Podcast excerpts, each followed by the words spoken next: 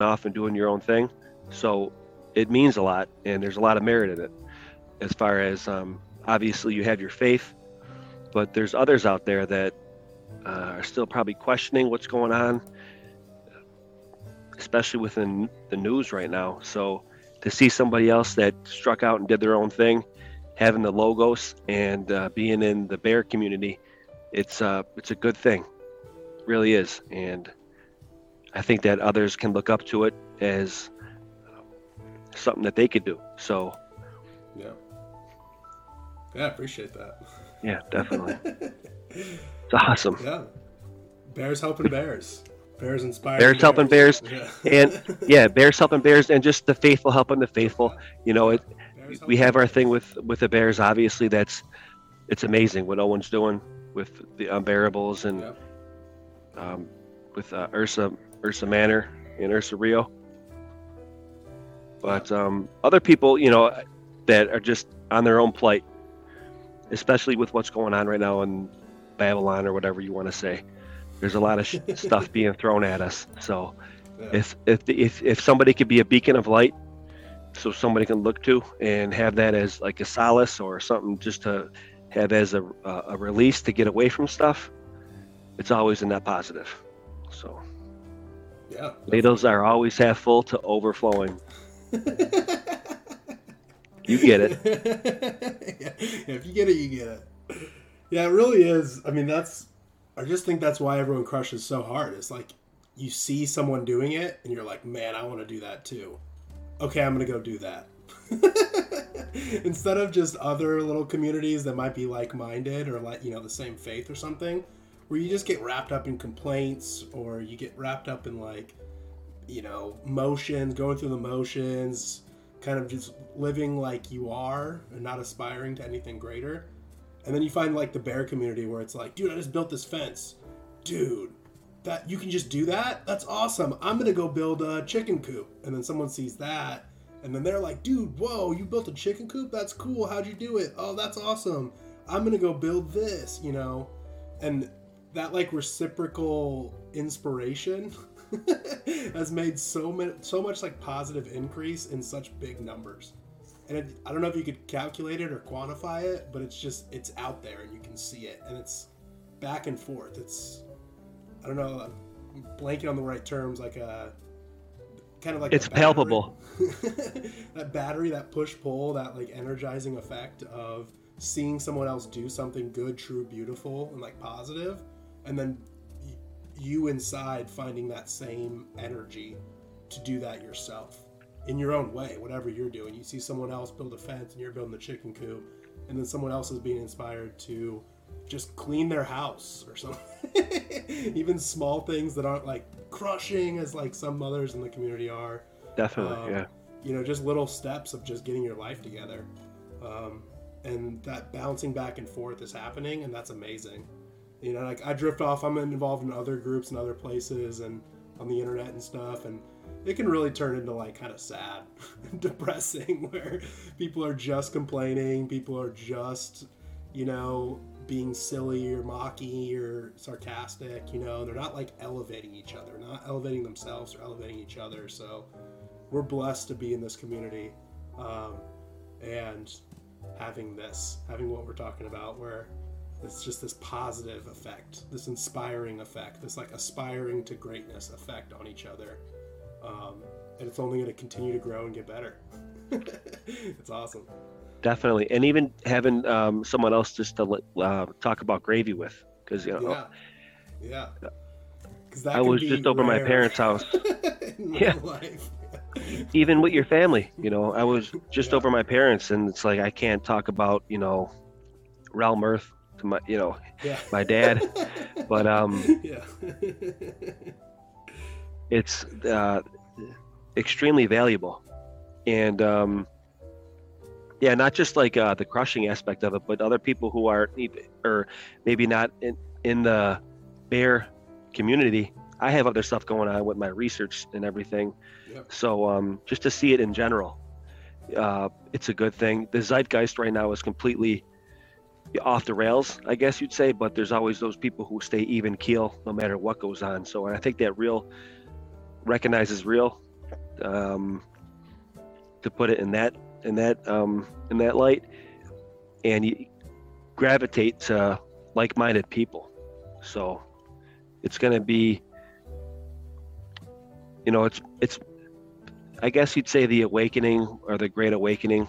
I guess uh, I'm not sure if you've seen my Q poster or my uh, post earlier about the Q, Yeah. but um, ask you about that. Yeah. it ha- it's happening in just more than the bear community, and you can see it. So the logos is rising all over, even though the uh, confusion seems to be rising also, and that's like that uh, the schism that uh, Paul Pockets talks about. It's definitely apparent, and it that gulf is going to get wider and wider. But as long as you maintain level and have your faith through it, you're. I, I believe in in my heart of hearts, I believe that the Lord always shows you the proper path. If you're there and you and you can see, uh, for those with the eyes to see, I guess, or with the faith, I believe that He always shows you the right path. And if you're of a solid foundation in your faith, you'll go that way, right? So, I mean, I'm I'm probably always a eternal opt or, or like what do they say the um, I'm always um, optimistic, and maybe to a fault, but I would rather be that than pessimistic all day long. Yeah. Absolutely. Have hope. Yeah, have hope. Always have And, hope in, the, in what's to come. You know. no Have hope, and that's kinda- looks in the moment. Exactly. That's kind of like the under, undertone of like when I share stuff on my IG and everything. It's a little bit different than my YouTube, I guess, because I just do strictly research on the YouTube. You know, I don't go really too much into maybe a little bit with the truth drops and movies, but the undertone of when I post anything on IG is uh, positivity. And, and and not to be doom and gloom all the time because there is a lot of that right now. And like I said, I was just at my parents' house and you know, my mother, God bless my mother, and I was watching a show with my father in the other room and I could just hear the news on. And they're of that, you know, watching NBC, ABC all, all the time. And I just can't stand it anymore. And my dad gets it a little bit, you know, but he's got to placate to my mom, whatever. And it's just like, it's such rah, rah, rah, the rhetoric all the time. It's overwhelming. And I will, I don't even watch it. Yeah. It's like I get the overflow from hearing them about it. And yeah. talk about a schism. Like my dad can't believe that I think that the Earth is flat, or what you know that, yeah. But he still again supports what I do. He just he can't believe that though, and he's the one that got me interested in. You know, he's my father. I, I accredit a lot of my uh, passion and my my strive for my research from uh, my dad, and it's funny because he can't believe that I think the way I think now, and I he understands my faith and he's faithful also maybe not as much and devout as i am but working on that. Um, i try telling him like dad you know it's like the bible man. You know um, it's more like that than what you're seeing and what we've been taught. And he still is i guess hesitant because of the programming is what it seems to be but he still supports me and that schism of the gulf between i guess you'd say the truthers or whatever even the faithful. And i guess people who you know maybe not even just the boomer demographic but those who watch and placate to the mainstream is ever increasing. There's a big gap. So i wonder how that's going to play out going forward. And it's interesting to see it as it's happening because we're Yeah. you know with what we're going and what bb hits on and everything and vox and others it's like we're actually watching it as it's happening. And Yeah. like um detailing it and We're a part of it. commentating on it. Yeah part of it. It's extremely interesting. It's a very Yeah. uh, paul pockets i'll say too. Um it's a very interesting time to be alive man. And i'm grateful and blessed for it all. It's just uh where's it? It almost feels like there's going to be a pop but i again i hate to say that because i don't want to be um, doom and gloom about it but i don't know what do you think like yeah, um that, that divide is definitely. I mean, Vox, one of Vox Day streams maybe a week or two ago, the great bifurcation. bifurca- Bifurcation, bi- yeah. Bifurcation. Yep, Uh, the great bifurcation. Yep. and like get the Andrew Torba who owns Gab kind of talks about this like the dual economy or whatever the dual world and like BB's talked about it and like we I talk about it a lot with like friends and stuff like normie people about the divide between city and country because like you can see it and feel it in Nashville you know especially during like the last two years like there's city folk and there's country folk I don't know how big of that divide is in like the East Coast or in like the you know certain parts like maybe California. It's not that big. Actually, it is kind of big in California because you go to like those desert towns and it starts being pretty different. But there's just like basically two worlds of people emerging, and it's not like in the past it used to be like France and Germany.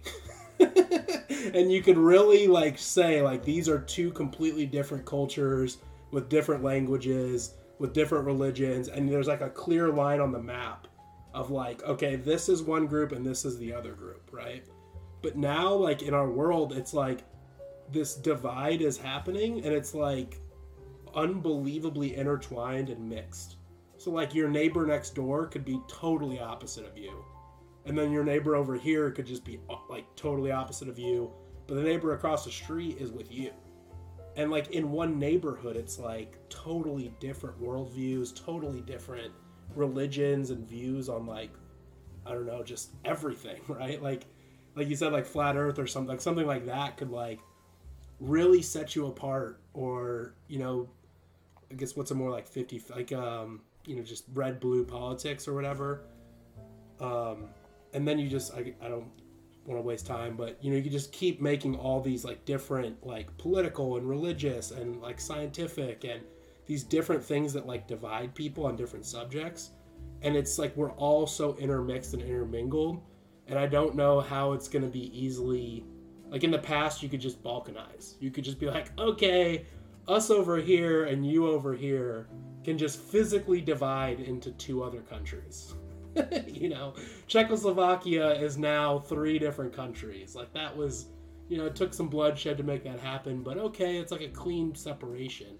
But now everyone is so entwined and mixed up that I don't know how we are going to separate.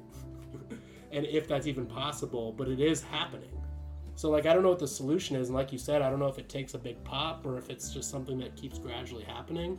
But there's like two different worlds emerging right now like and i don't know how it's actually going to play out like you said because it's got to everyone is dividing and is separating in such drastic ways on important topics but we're so like with each other i don't know i'm rambling sorry but No, in the past, you're good. You, You can keep- kind of like be like, okay, our culture is different than your culture. Maybe there's a war. Maybe it's a diplomatic thing. But now we're just gonna break off into two countries. And I don't know how that happens now when everyone is so Yeah. on top of each other and in- entwined with each other and mixed and mingled with each other. But What do they say? happening. Gl- So it's like, globalized? I don't know what's about to happen, but it's happening. No That's it. Though. What's about to happen, or is it more of like a, a that's well, that's the gravy to simmer on that one. Like what what is gonna is it is something gonna happen? Because the more and more I see what's going on, it seems like it's more of a slow degradation, and uh, I don't know though because like what you just detailed is like the gulf of the separation in ideologies or the way people think about things. It's more um, close together. Whereas before, and I don't even want to use this this phrase, but whatever, it was you had geographical separation in a sense where, like you said, you could balkanize more easily because the people over there were thinking differently. Now it's like your neighbors. So that said, that um, that's like a whole different light and a whole different can of worms. But as far as like research and history and what we say the resets are and everything, it does appear to me at least that these things a lot of people like to say one specific event or the a, term that comes up is like catastrophism. Like and, and when i when i said what's going to pop maybe i hinted at that a little bit but again in line with my you know hyper optimistic sense i don't necessarily think catastrophisms or catastrophes happen as history has said. Number one, I don't think that we get hit by meteors. Now, I understand that some people can think that that's insane. I get it, and I've moved past that. And I'm okay to take those arrows. That's fine. But it seems to me, as we see this going on with what happened with the sea and what's happening now, it's all just like a myriad of psyops that happen in a great tumultuous time or great upheavals. You know how they always say, like, the great upheavals of the past? And I'm almost like, is that, are they explaining what's happening now as you know, what happened back then? Like the Black Plague and everything, and everyone. I mean, to me, it, it's almost like they're press and repeat, and it's a, it's a, a topic that we've talked about a lot of times with the Bears and everything. They're pressing repeat on certain narratives and playing them out because they understand the cycle of things and how societies act when they're coalescing together. Um, now, to take that into um, consideration with what you said, though, now it's everything's all not necessarily homogenized, but you have people with difference of opinion right next to each other. Yeah. That almost seems like a new thing to deal with on the on the world stage, because when we look back at history, it it was all a little bit separated as far as civilizations or whatever, per what you know the mainstream says as far as um, recorded history. Um, but it does seem like these things play out more over time, and then when time passes afterwards, they can point back to it like that's the scapegoat and say, "Oh, it was the Black Plague. It was um, it was Spanish flu. It was the the sea, and not just fallen men, literally just burning Ponzi's after Ponzi's." But that's kind of what it seems like to me now. And that's kind of where I I rest now with catastrophism almost seems like a scapegoat. Yeah. For fallen men's activities. Now i'm still working on that and i'm not going to plant my flag on that but that's kind of what it seems like we're looking at here. So is it going to be a slow degradation or a pop? And i don't want to get people's um, worries up you know but i guess i don't, I don't know the well, it could also be like just easy for the script writers, right? The people who are like rewriting history or explaining history or like summarizing history. It's easier to like explain like, oh, some mysterious illness came and a bunch of people died over the course of 50 years. Right, and it removes to, their like, culpability. All the actual things that happened that led to the breakdown of society and the lot, the lack of food and the lack of nutrition, the lack of this, this, this, this, this that actually led to the death of all those people in Europe. Whatever it was, you know. Great point. This big Great giant point. complex, like the fall of Rome, right? Everyone is like, you know, Rome fell, maybe quote unquote. we'll go with Allegedly. that with that narrative, right? So Rome. For history, fell. the the empire of Rome did fall. They yeah. were sacked by the Visigoths. But see uh, that, so like, how did Rome fall? And you ask like even people who study it and like or are history teachers, they might even give you like you know you ask five people, you might get four or five different answers. The reality is like the degradation of the empire over hundred or hundreds of years. You know, you hear Vox Day explain it, where it was like Vox, I think, claims that the fall of Rome happened with like Julius Caesar. You know, and like just the the changing of how like the the structure was and allowing all these foreigners to come in there's an argument for that. Yeah. Big time. Yeah, and I can understand probably that. the correct answer. Like it probably did start then, and it was just this slow breakdown over time and over generations that just eventually led to the fall of Rome. But it's like easy for like people now to just be like, yeah, the Visigoths came in what 380 and just sacked the place and burned the place down and then looted it and then yep, that's that's it. It's over. Like that's kind of easy for us to look back and just say like, yes, this thing caused the end of the, the Roman Empire. But the truth is probably actually like it takes you 15 minutes at least, if not hours, to explain all the factors that actually led to the downfall of Rome, which occurred over a hundred, couple hundred years. So I think when like this catastrophism thing is kind of like that. Like it's it's easier to be like, oh, you know, mud floods. mud floods came and everyone died all at How once. dare you? Or was it what you were talking about the other day or the last few weeks, which is like the, um, I guess I don't know the right like termination terminology for it, but like the overgrowth idea, where like basically yeah. everything was abandoned and like slowly plants and sediment kind of takes over and covers everything up. But we want like we we have this mindset to just like excuse it away as like there was this catastrophe catastrophic flood of mud or a flood of water that just buried everything all at once. Let's find the year. exactly. Of the answers yesterday, right? but it's like the reality is like it probably was abandoned longer than we thought, like hundreds or thousands of years ago, and then slowly over time they were covered up. But we kind of have this mentality, and I think the script writers looking back want to just be like mud flood. the fall of Rome was one invasion, not you know a giant period of event, chain of events that happened over hundreds of years.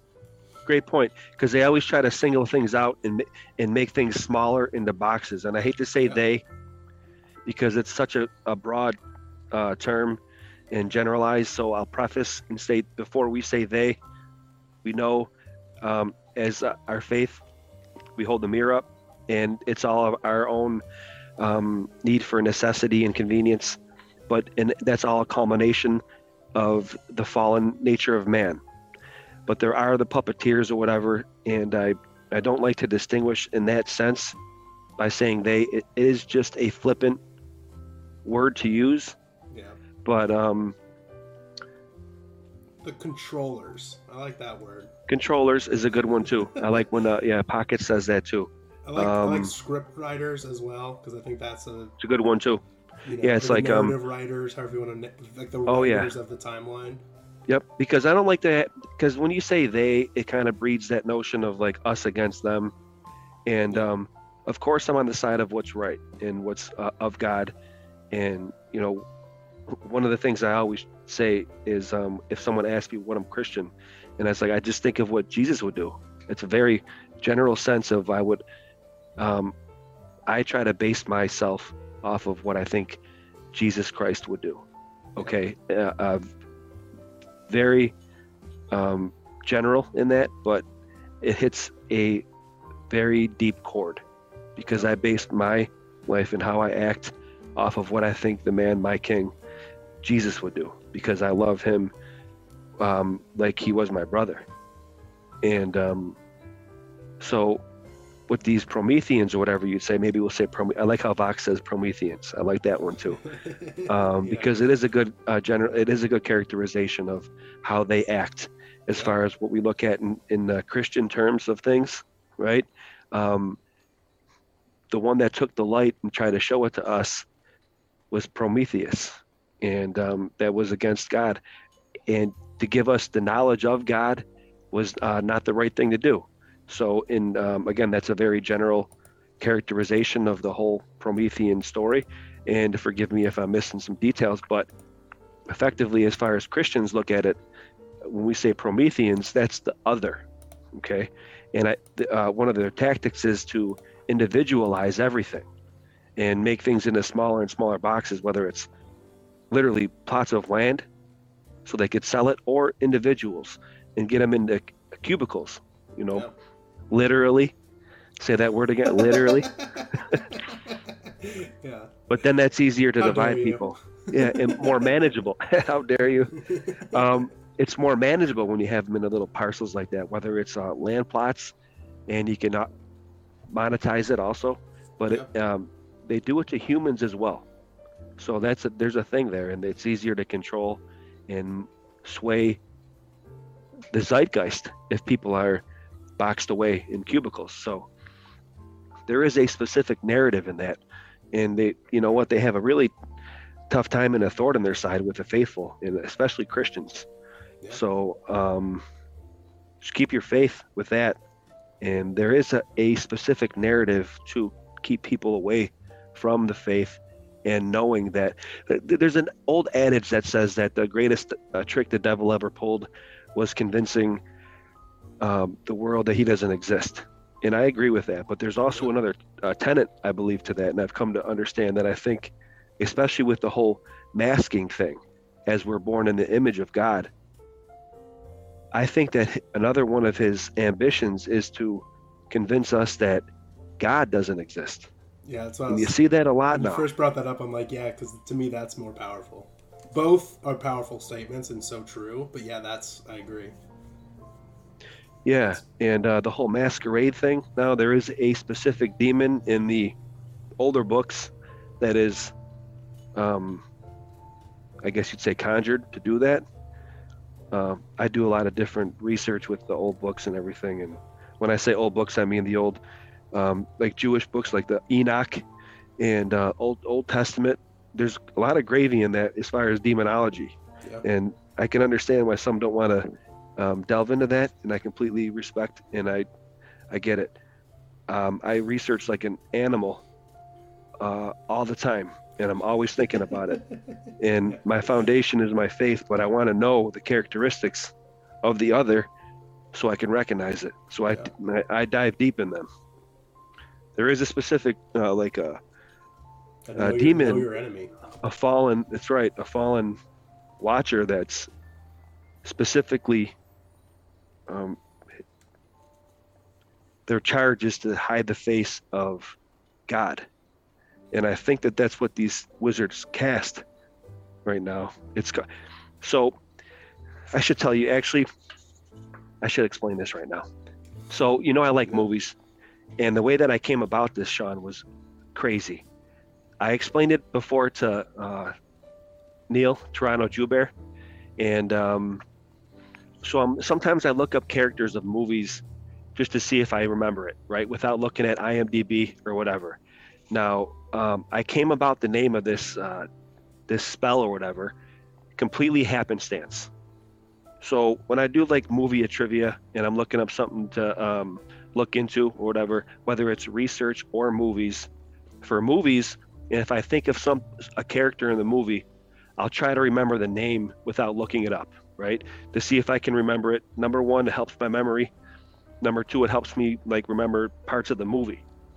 So I was doing that with Hellboy. Are you familiar with Hellboy one? The like the first one with Ron Perlman, I not know the newer it is, ones. but I've never seen it. No.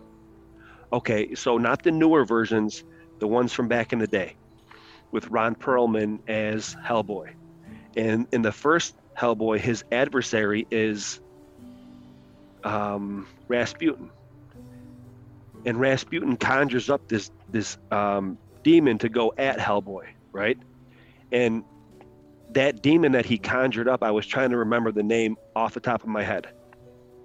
I didn't want to look it up because I just wanted, like I said, I just want to remember it, see if I remember it. And I'm typing in all these different things, and it turns out the name of the actual demon is Samael. Samael, and that's the demon that um, Rasputin conjures to go after Hellboy, whatever. But in the course of me trying to find that out, remembering it, I didn't remember it at, at the time. I typed in, or it came up in Google as like uh, Sathariel. It, I must have typed in something similar because I'm like, what, what is it? And I, um, is it? I didn't know that it was Samael off the bat. And then I, ex- not accidentally, but I, in the variations of looking up the name, I happened upon Sathariel, and that is an old. He's a watcher, a fallen angel, and his attribute is to conceal the face of God. Like that's or and, I think actually it's a female demonic, and that's how we have this female um, essence going on, right? The ty- tyrannical female. Also, a lot of witches things going on. Yeah. Um, I happened upon that name, and then I dove deep into that. And it's an old spell and the old Jewish Kabbalah, whatever. I'm not getting against you know Jews or whatever here, but it is in the. It, she's described as a watcher fallen that is responsible for concealing the face of God. Now, when I happened upon that, just completely happenstance, I thought that was for me extremely significant because synchronicities or whatever. And I'm like, dude, this is something. Concealing God as the masquerade.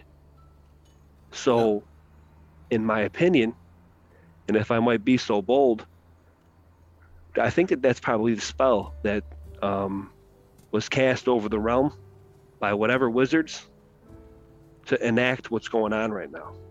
And I was tailing it off with saying that the one of the greatest tricks the devil ever pulled was convincing the world that he doesn't exist well, what about if he tried to convince that convince the world that God doesn't exist? Yeah. And what would they use? Um, I, again, I'm not saying that that is, but I did that did happen to me. I did find that completely randomly, and so it's like uh, Sothariel or Sathariel is a watcher, fallen watcher, and the attribute is concealing the face of God. So, yeah, uh, very significant for me. You know, it happened about a year ago. I um, I think that I I, I did text uh, Toronto Jewbear about this and maybe Robert, just to get it on record. And I I fellowship with you bears, and um, I appreciate that a lot because sometimes I'm like, am I going too far, too deep here? So you, you know. it's good to have that um, base of foundation to come back in, you know, because I can understand why people are just like, dude, you're, you're, why would you look into that? Um, so very interesting. A, I like that concept. Like, um, I don't know, I've heard this explained too, that, um, you know, the two, the two of, if not the two most powerful books, um, against Satan are Genesis and Revelation because Genesis explains exactly who Satan is and his power and his tactics, and Revelation explains his demise and what's coming, right? The, the what what's going to happen to him. And so it would make sense that like the enemy Satan would try to discredit those two books the most, right? Satan knows scripture, he knows what's going to come and he knows that like we can see exactly who he who he is and what God is in the first book and in the last book. So it does make sense, and I see this so often where people just like disregard Genesis or Revelation as like kooky or crazy or it's too confusing or it's not real, it's allegory, it's just poetry. There's so much like clear, to me, it's just clear attempts by Satan and his useful minions to discredit those two books and discredit that who say the nature of Satan, what he is, his existence, and what the future holds for him. And it kind of goes back to what you're saying too, which is, you know, the first tactic he used was, you know, is that really what God said? Is that really who God is? And we see that throughout history and especially right now. You know, and like what you're talking about, like, is that really what God's like? Is that really these these seeds of doubt that get planted into people's minds of like, is that really what God promised you? Is that really God? Is that really, you know, are you sure? And then you just see the results of so many atheists, so many non believers, so many people who are just, you know, buying into the globe theories and the dinosaur theories and all the stuff that kind of points you to, you know, the Bible being nonsense because of this theory or this man made creation, this. I don't know, I feel like I'm rambling again, but. Yeah. Dude, no, yeah. Like, like, like, I was just rambling. On my last tirade. And the reality of God that's so obvious and so apparent and provided to us all. Well, you know, us all, maybe not all, all, but you know, is distorted and discredited so hard by Satan. You know, the creation, the simple like structure of our reality, like you said earlier, like how many people think that when you say like, "Oh, I'm a flat earther," "I'm a realm earther," you start to say like, "We don't live on a ball spinning through space," you just instantly get called kooky and crazy, or people just maybe they're like, ah, "It kind of feels right, but I just can't take that leap in admitting I'm not wrong or like that my programming is off or incorrect." But it like, and that just shows how deep that what what you want to call like a spell is has taken over, right? How powerful has Satan been the last few hundred years to make everyone so believe that we're like on a tiny little ball in infinite blackness. And it's so crazy to just believe what the Bible says.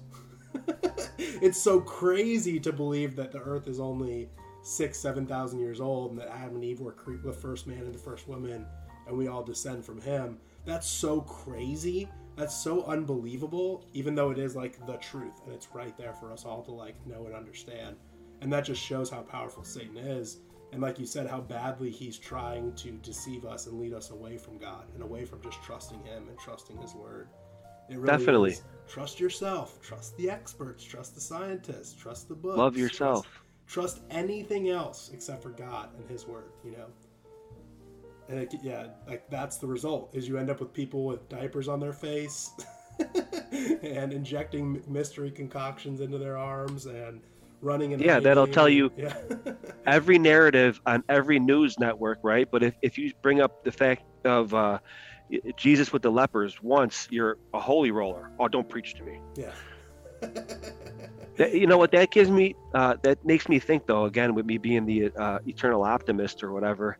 Um, yeah, it has been like that for a very long time, Sean. Like, um, you know, the Christians getting ostracized or people of faith in general across the realm. You know, I'm not singling out others, and other faiths are seeing Most High also, I believe. Okay, that's why I listen to Paul Pockets. That's why I appreciate and respect every other re- religions and quotes, but other faiths that may not see Christ as their savior. I don't want to be a dogmatic Christian and say that, you know, a devout Muslim is not going to see the kingdom or, you know, like Paul Pockets with his heartfulness.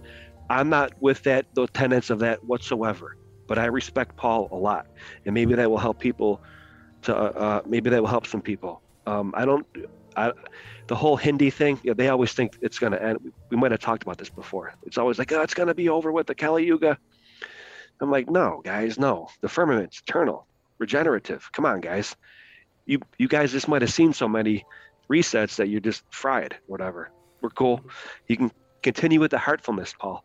I love his takes on it. So I'm not uh, ostracizing any other faiths. I think that we're seeing the same God. Okay. We just have our own interpretations of it, our own saviors, our own example setters. Um, but with what you just said, dude, it's been extremely dark. And I, there was another uh, Vox episode not too long ago that was like, uh, I think it was titled "The Realization of Evil," and I think a lot of us have went through that recently, within the past couple years, of our acknowledgement of how dark stuff is. And they're placating to it in the media and everything or with how much the media lies blatantly.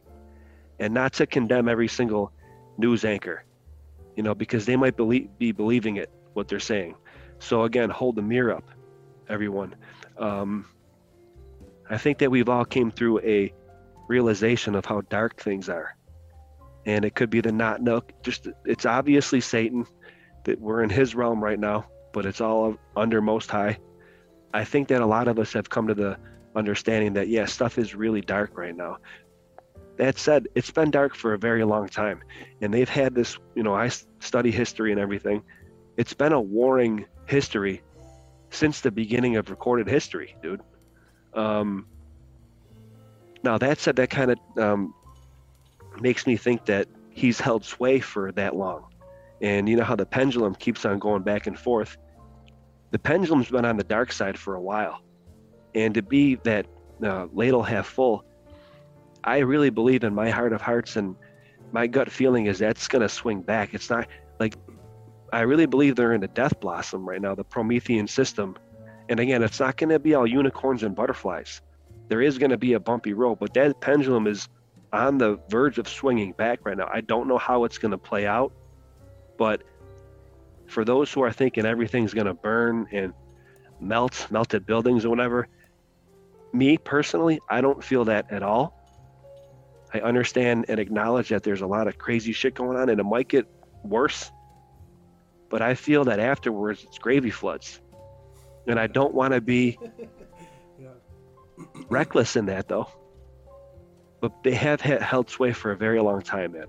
It's been dark for a, for a while, and I I, I do acknowledge the uh, innovation and ingenuity of human, the human spirit, because that shows God, right? Yeah. He's always gonna he's always gonna come through, stick through. But these darks, these others, have held sway for a, a while, dude, and that's what I've been assessing as I look back in history. And it's I'm not trying to be a whiny guy like, oh, we gotta. Uh, when is it going to be good for us? It is always good for us if you have the faith. You walk with Him, Yeah. you're protected. Okay, but to look at the grandiose 100,000 foot view, it seems like these people or whatever the others have been in power for a while. And it feels to me that we are in the middle of that pendulum swinging backwards or uh, swinging back the other way. And it's it might not be immediate and I might be completely wrong. But it's it's real dark out there right now. People are all like yeah, people my mother was just watching the news like I said and she it's just like it's crazy. So to lend any any kind of uh, positive insight, I I think that we're going back towards it being away from their system and to generalize it, the Promethean system, I think we're witnessing their their death blossom right now. And when I say death blossom, what that is is uh, in movies, if uh, the enemy's enclosing in on you, and you got the grenade with you, and your buddy's got to go, sort of like Shaun of the Dead. You ever see that fitting name for you? But that was a great movie. But when you get all of them around you, that's when you release the grenade. It takes all of them out. So I think that's what they're doing right now. The Promethean system is in a, a death blossom, taking all the stuff as it can as it goes out. That's my hyper optimistic outlook on everything. Mm-hmm. And I could be entirely wrong, but that's what I feel in my heart of hearts, man.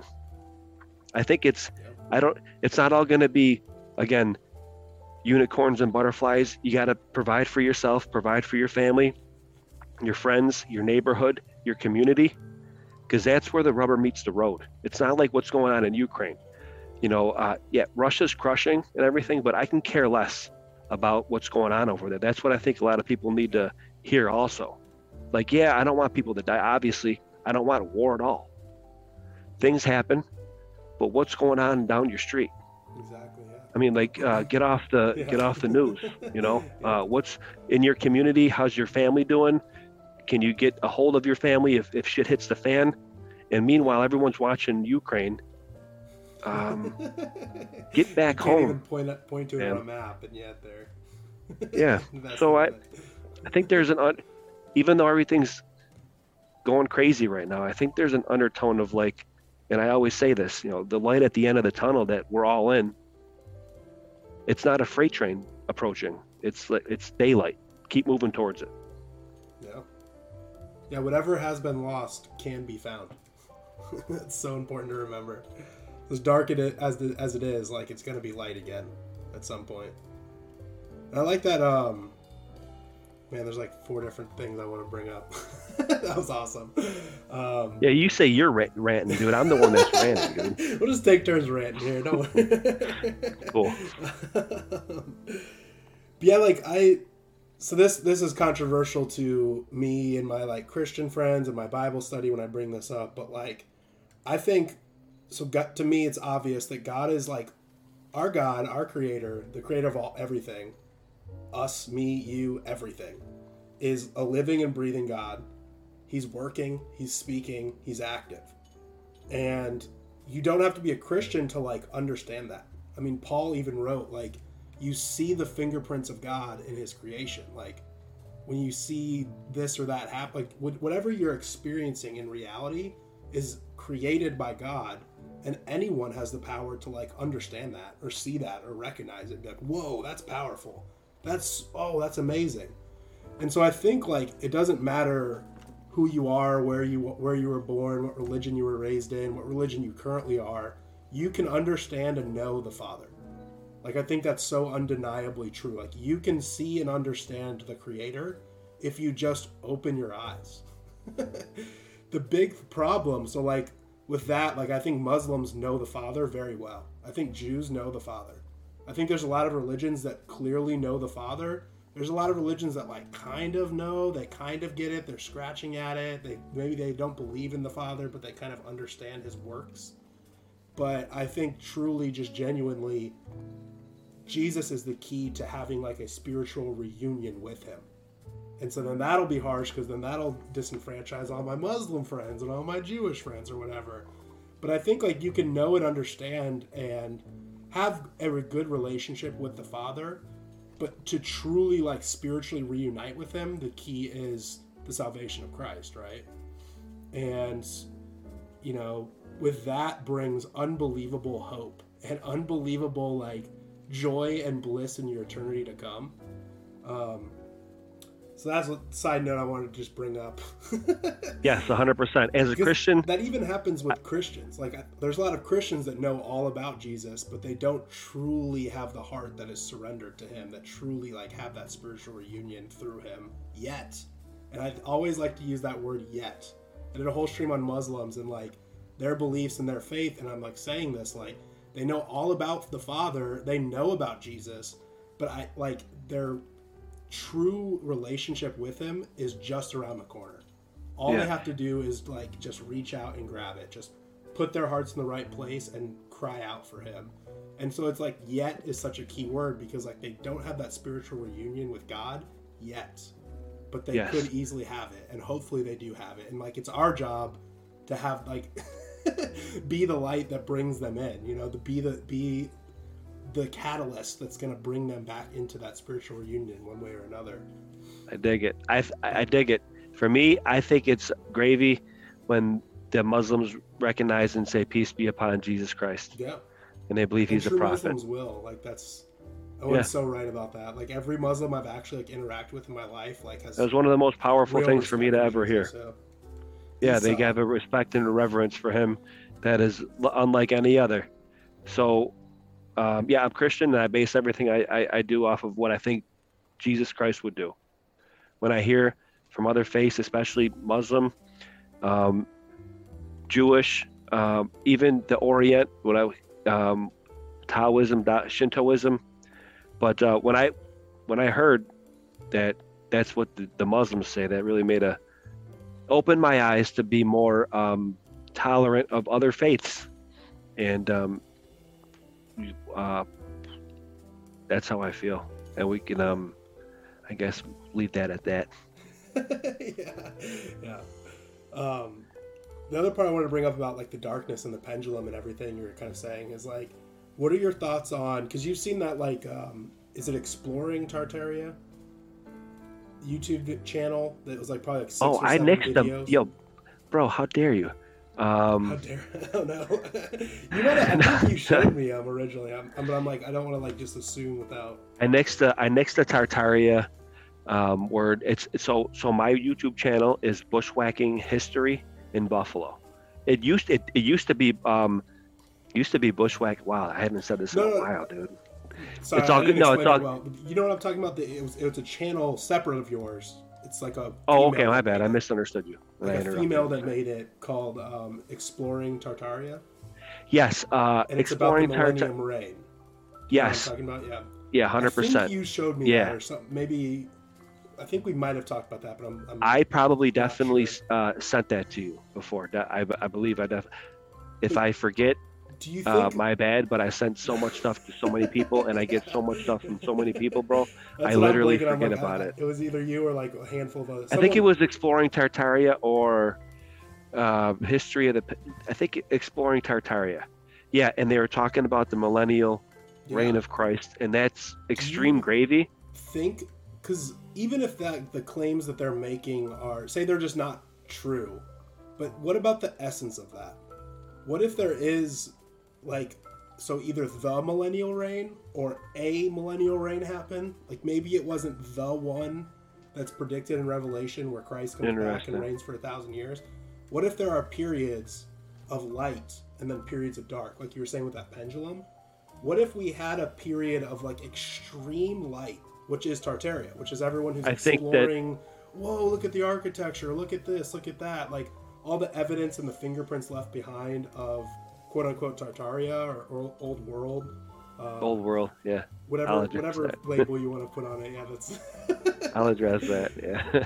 but you know what I mean? Like, so what if that's just when this pendulum was swung in the complete other direction, where it was just I light, think that there- everything was just amazing and gravy, and everything was great, and then something happened that's that like that pendulum now is shifted dark. I think that that actually happened. in that period of time where it's dark, and now what you're talking about is maybe it's swinging now back. And maybe that is just what happens is there's like thousand years or a couple hundred years of just this back and forth of like light and dark and we just happen to be living right now at the point of like the height of darkness and potentially it could get worse. Hopefully not. and maybe I don't it's think it swinging is back gonna- to light, and we just weren't born in a time where it was light, and that's like unfortunate or whatever. So, what do you think about that, or just that whole concept of the millennial reign did happen? Yeah, that that was a good generalization of what I just said. Actually, That- And swinging back off, to go off, Kim, swinging go back off to light. everything because this is exactly this is you Well, this- for sure. swinging back to light is kind of where I'm at right now. But I think it's, I think what we're seeing to not incorporate the whole um, recorded history of time because I think that that's complete. I don't believe it. Uh, I think that a portion of what we're seeing are civilizations like the Tar- when you say Tartaria. So let me preface by saying that that's become a synonym for old world architecture or impossible architecture. Um, Grand Tartary was a tract of land in uh, Siberia, Russia, Mongolia, parts of northern China. There was a, a region of a lot of different tribes and um, uh, not necessarily countries, but um, well, I guess yeah, tribes, and that was called Grand Tartary. So when we use the word Tartaria, I've made a hard line in my my channel in saying that that is more of a synonym for old world architecture because just like you said with certain people listening about mud flood people hear tartaria people look at a building that's romanesque style building in, in buffalo and say that's tartaria. It's like what what are you talking about Tar- if they know history grand tartary is a tract of land. The and- other side but um so that said you look at my old videos bro and i always say it's just hard to you know what i mean? So there was a there's a progression of thought there and i still use it and um, i'm not downplaying it whatsoever because i definitely still use the term mud flood also. Now when we say tartaria and uh, Other- it's easy the to use 'cause impossible other people use it. architecture. Yes. Like, Other like people use it real use loosely. so I'll use it, right? But like I'm, I totally agree with you more. Where yeah i'm like, not i dude i'm, I'm not It's um, obviously at this point when the more you dig into it, it's not Tartaria. It's just whatever the that. empire's name was that was. i'm being real aficionado about it how dare i yeah, but it's one of those like, Um, like I don't know a good example off the top of my head, but like like the brand takes over and just like um yeah that's why it's like a, the best way to say it's like a synonym Yeah. it's, it's like a synonym for old world impossible architecture or whatever. I'll cite uh, matt from quantum of conscience because uh, he likes to say impossible architecture and good on him for always cracking the whip and being like where are you guys going with with this stuff? Um, Yeah. anyway so i think that there are what we're seeing is with this beautiful architecture and i think that we're actually seeing uh, civilizations re- reach their pinnacle and and then it resetting okay? So these great grandiose huge beautiful uh, brick buildings maybe not necessarily in the new world but in the old world they could be from civilizations that have reached a pinnacle or communities that have reached a pinnacle as such that they were able to have the time and the means and the wherewithal to be able to build that what we're what the to bring in the the millennial reign of christ I can understand why people think that, well, look at how beautiful stuff was. Maybe that was the whole 1,000 year reign of Christ. Yeah. And certainly obvious to uh, posit the idea that we're just what we were talking about earlier on the realization of dark. Well, that fits really nice also into that puzzle of the millennial reign. Because if that a thousand year reign did happen and we were able to build these structures, and then whatever happened, people want to say an event or whatever, or it was just a slow degradation over time, and we're actually seeing many cycles of, of human beings. And that's why it's so hard to uh, attribute the construction of these things, right? Because we're seeing a lot of different eons, maybe going back, Yeah. in my opinion, way further than, than 6,000 years of recorded history. Now, that said, it's I can understand why people would say, well, we're in the time period of Christ reigns for a thousand years, and then it says that the the the devil is loosed on the uh, the realm for a certain amo- amount of time, and then uh, Jesus comes down, and then it's the um, the final battle, right? right. And then it's New Earth or whatever, or New Jerusalem. I can see why people are saying that. Now that said, that's hard to combine with or mesh with the whole civilizations and like it's the firmament is eternal and regenerative but maybe not really because if there isn't a, a final ending and um, when he comes down you know that's echoed in the norse thing too with ragnarok and then the cycle repeats so it's a that's a really hard uh, position that i'm in right now for the research as far as the timeline and the faith and what's going on it's one of the most difficult aspects of this research field to incorporate the faith with what's going on in history. So I really don't know with that one, Sean. That's probably one of the most difficult questions to figure out. What time period of the timeline are we in? Because I don't buy the mainstream timeline at all. It doesn't add up. Um, we can't sustain as a United States civilization like you cited Vox earlier in balkanization. He said balkanization in, in the United States by 2030 2031 or something. But these civilizations from history, history says they lasted like 500 years, or the Byzantium. And with what we see going on right now with supply chains and war, did that did they really sustain that long? And is the timeline that long, or is stuff more shrunk down? So, so that's the thing. That's why it makes it so difficult. And then you incorporate the biblical timeline that adds in a whole nother layer.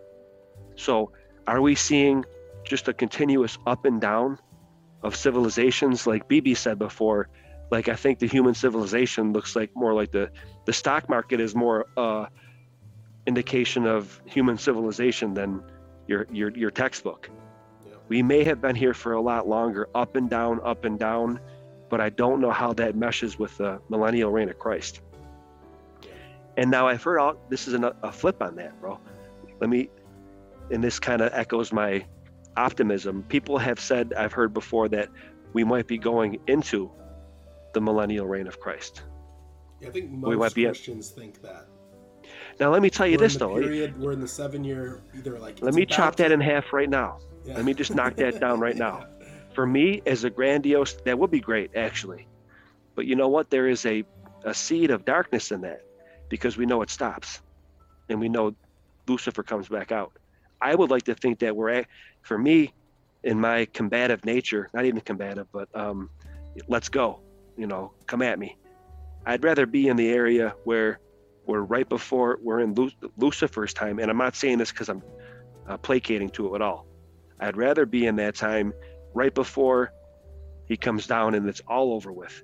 If that's the case, um, I know it might sound counterintuitive. Why wouldn't you want a thousand years? Because it ends with Lucifer coming out. Wouldn't you want to be in that time period right before he's gone? Yeah.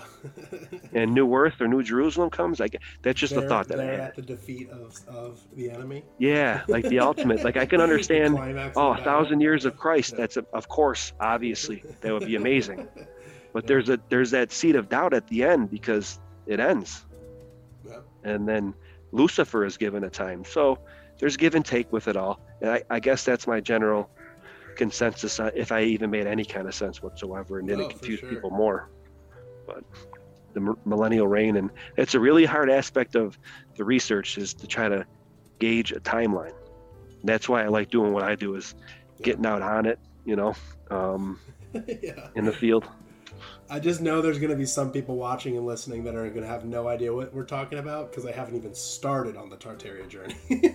that's cool. That'll get them. In, that'll get them interested. Are going to be loving this for sure, which is fun. Yeah, that's that's you know, it's just with any topic, you just get more and more complex and more and more into the intricacies, and people who have no idea about that topic have no idea what you're talking about. But those who do or who, who are interested will uh, be inspired to look up more yeah, I really appreciate that a lot because I understand how some, you know, with bears and everything, and if they're not down with this type of research, because I understand it does incorporate a facet of the dark side, because uh, not even, well, I guess I could put it like that, but, and like you said earlier, sometimes you got to look at it to understand the characteristics of it. But I, I get, and trust me, I don't. If uh, if it, if this type of research turns bears off or any of anybody else from any other communities, I do not take it personally whatsoever yes, at all. Um, They're just not, not, at all. yet. Yeah. And I, not, not even that. I can, they- it's not for it's not for know. everybody. Right, yeah, I don't want to sit here and be like, it's oh, I'm a special boy. I'm doing it. You know, um, I could be wrong in my assessment, and I'm not saying that I I'm right, you're wrong.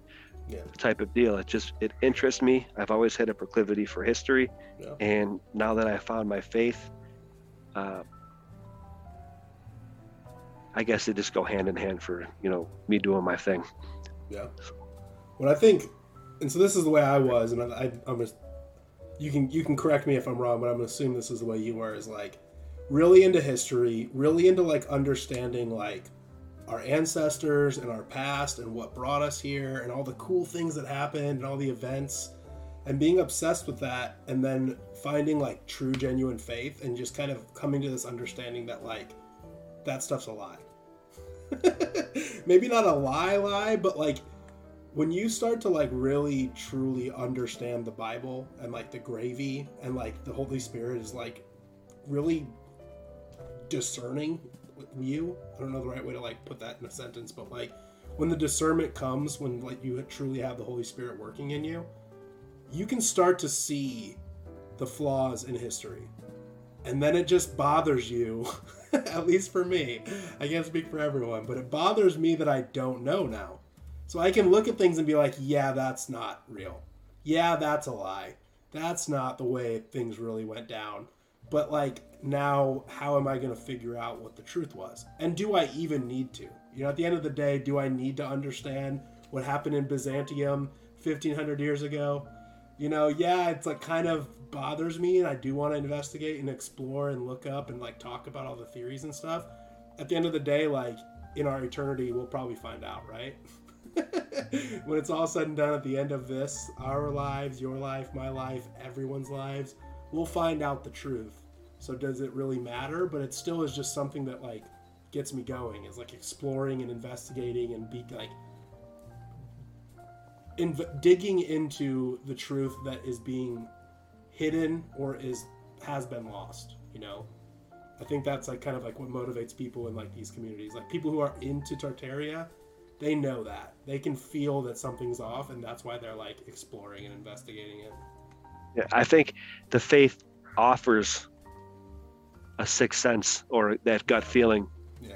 um, by default, and doing what I've done has nothing but strengthened in my resolution in the faith in God. yeah. But I can understand why people, um, oh man, I don't even know how to put this, but um, I can understand why people are turned off by this type of research and think that it's not of God. But th- that said, to underline what you just hinted at is like we we probably won't ever know the the full truth, man. And I, I've I'm I'm comfortable with that, and it might be surprising to hear that. Like um, researching the cover up is enough for me. You know, like um, my faith offers me the solace to know that I will, like like you said, I'll under I'll know it when I'm I'm with in the in, in the kingdom of heaven. For me, um, um, my satisfaction is is sufficed with just actually researching the cover up. You know, to me, like I, what what did happen then, as far as uh, people who have their faith or just uh, inquiry for uh, what's out there. You want to know the fundamentals of what's behind things, and if we understand that we've been lied to a lot of things, well, we want to know what's really the truth, and it's a it's a tough paradox that you're in when you want to when you're that type of person and you want to understand the truth about history what re- well what what really did happen here in Buffalo in 1812 was it all burned down or was it was it a reset? Um, I think the faith offers the sixth sense. Also it also gives you a um, the notion of that you might not know the truth actually and you're cool with it though because it's still cool just to research the cover up I guess is that's kind of how I swing it for myself you know because maybe we, we might never know. I, I said this with Jim Bob too. We might never know the truth, bro. And you just said that. We might never know it until we're with with him, with Most High. You know, with with Jesus our King. But um, I'm cool with just researching the cover up until then, and because I, know that we're gonna find some gravy.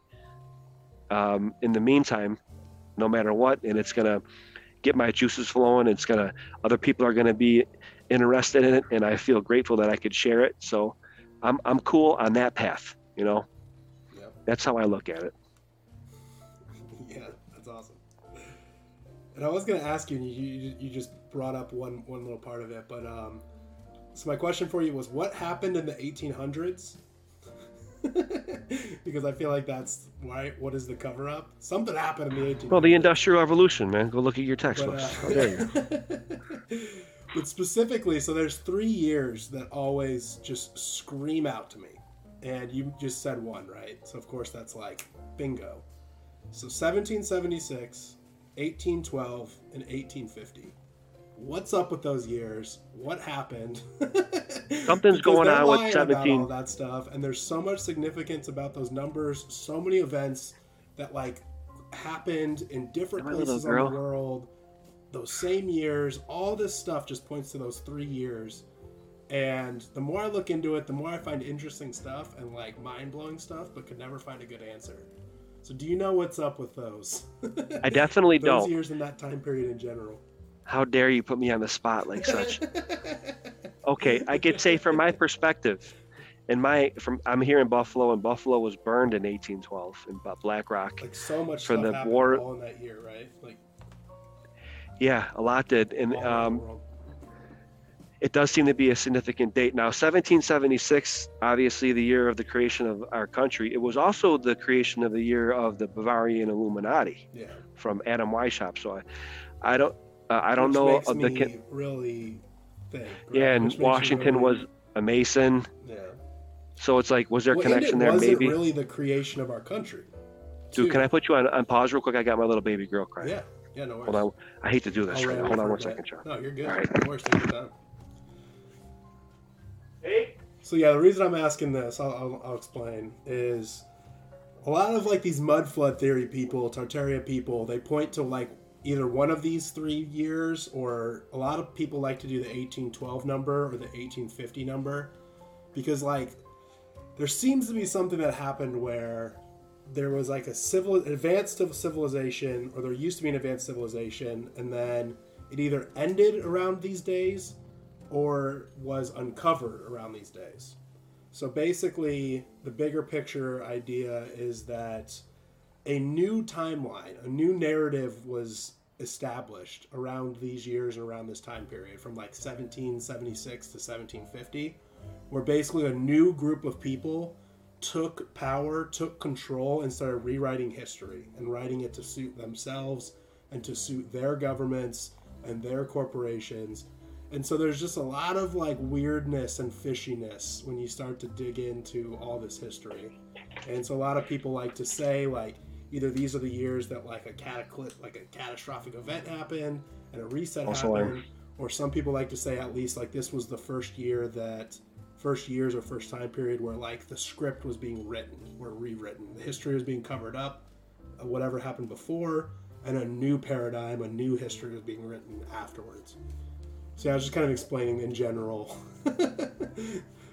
what, what's up. But yeah, the 1776 screams out at me because when you start to really investigate and research the Revolutionary War, you would know that like the fighting continued for another 15 years. The country really wasn't made or established until the 1790s. So why is the 1776 number like so specific and so repeated and brainwashed into us? 1776, 1776, 1776. And then of course, you know, Adam Weishaupt and the Illuminati, same thing. Why was it that year? The Illuminati was actually functioning for years before that, but that's the first year that they made a point to like establish it and make it official and start spreading it as being like a publicly organized group. Um, and so to me, I mean, those are two very specific things that happened on two totally different continents. I at the think- same exact time, and they so brainwash that number into us. It seems like something bigger is going on with that year than what we're being told, you know. And so the same thing with 1812 and 1850. It's like we're kind of brainwashed with these like mainstream narratives, these mainstream events, these wars, these cataclysmic things, um, these world's fairs, you know, all this stuff that happened. We're really brainwashed about these years, but it seems like more was going on or something else was going on. Yeah, there's another facet of the research when you, uh, aside from mud flood and Tartaria, you know, whatever, Yeah. the resets. Yeah.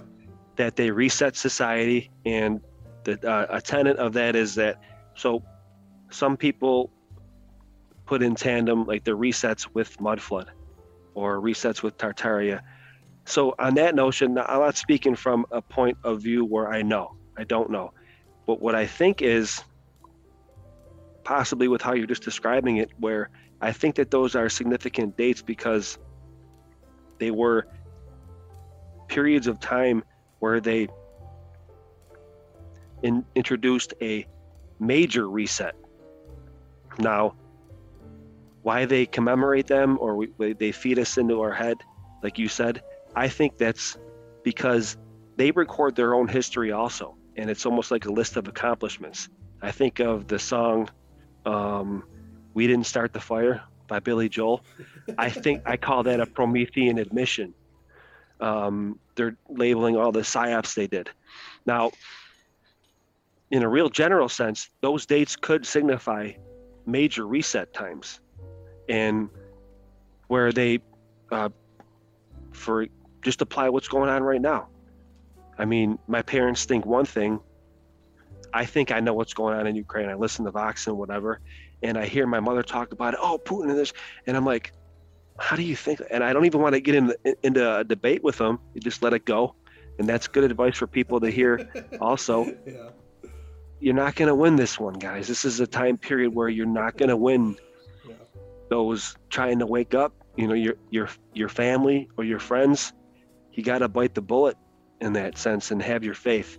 So, if nothing else, I, maybe to use it as a like, uh, geez, an excuse, Sean.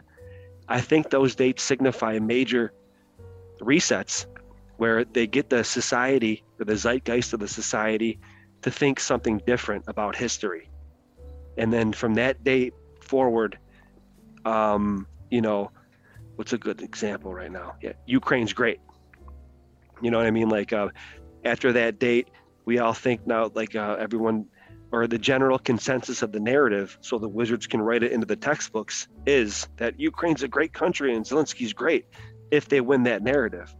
Because we always have the, the the hindsight of 2020 afterwards, where you can point to, like I said earlier, you can always point to that catastrophe and say, "Oh, it was that, not us as a fallen men or honeypotted grabblers, just getting their own ends."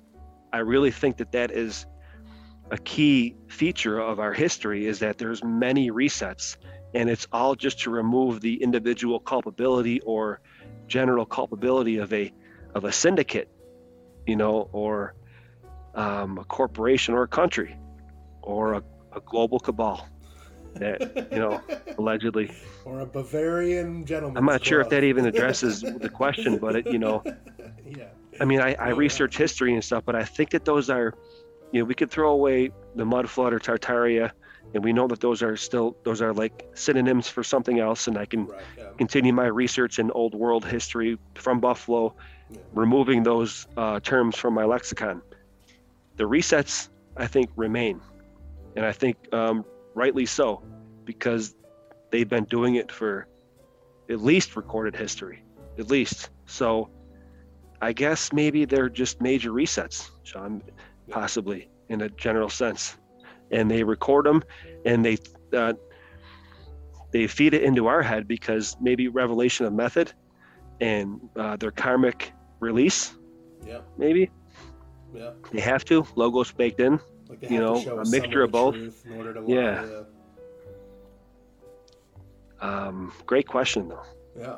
Yeah, that the mud flood thing never sat right with me. The theory that oh like like some giant flood or some giant literal mud flood happened because to me it would be too hard to cover that up. Like how many people would have died? It would have been pretty catastrophic. Like what if you're living on the third story of one of these buildings and your grandma went down to get the paper and she died in the mud floods? It'd be hard to cover up all those deaths and then all the survivors, you know? Not Yeah, and everyone would have died. So to me, it just Really? like never sat right. But like obviously something happened. Like you look at how many pictures are they on? Are they literally shoveling mud? You know, the streets being covered in mud. All these buildings looking like they're sunk into mud. Like something happened. But the idea of that like cataclysmic flood, you know, just 200, 300 years ago, never sat right until you started kind of talking about, and then Owen was posting about the overgrowth or like the sediment. Like, what if these buildings aren't just 500 years old, they're 1,000 years old, and they were abandoned? And yeah, if you abandon a building, if you abandon a city, and you let nature take its course, like, it is going to slowly be covered up with mud and dirt and plants, and animals are going to Yeah. like reclaim it. So like that was really awesome that you were talking about that like, the over, that overgrowth or like the sediment, like reclaiming the man-made Appreciate that. creation and covering that back up because Yeah. that just rings so much more true. Like, what if these buildings are 2,000 to 1,000 years old and they were left behind for whatever reason? Maybe it was some kind of cataclysmic event. Maybe it was just people left. People left. Also, You know, they do purposely seems to be what bury places. yeah, they do- Yeah, yeah. they- There's it's on record of them purposely burying um, towns. They um, one thing that comes to mind is the Knox mine disaster. Mines, all mines, a lot of mines. You know, think of from Kane. It's all mining, man. Uh, this whole terra has been mined, and they terra terraform it. I said terraforming for my first episode, man. Um, and they, it could. I think it's a tandem, man. I think some places are purposely buried, and it might not be known about in uh, history or I guess the mainstream. And it's a one-two punch. Obviously, if you just leave the city, nature does encroach really quickly. Yeah. And then if you bury it, I mean, not only is it buried, but nature also encroaches very quickly as well Yeah. there. So I think it's a one-two punch, and a, and um, then the robber barons and I said industrial revolution. I think they came and found a lot of these ruins. I think they knew where they were, and grappled to get the land, and either resourced them and mined them,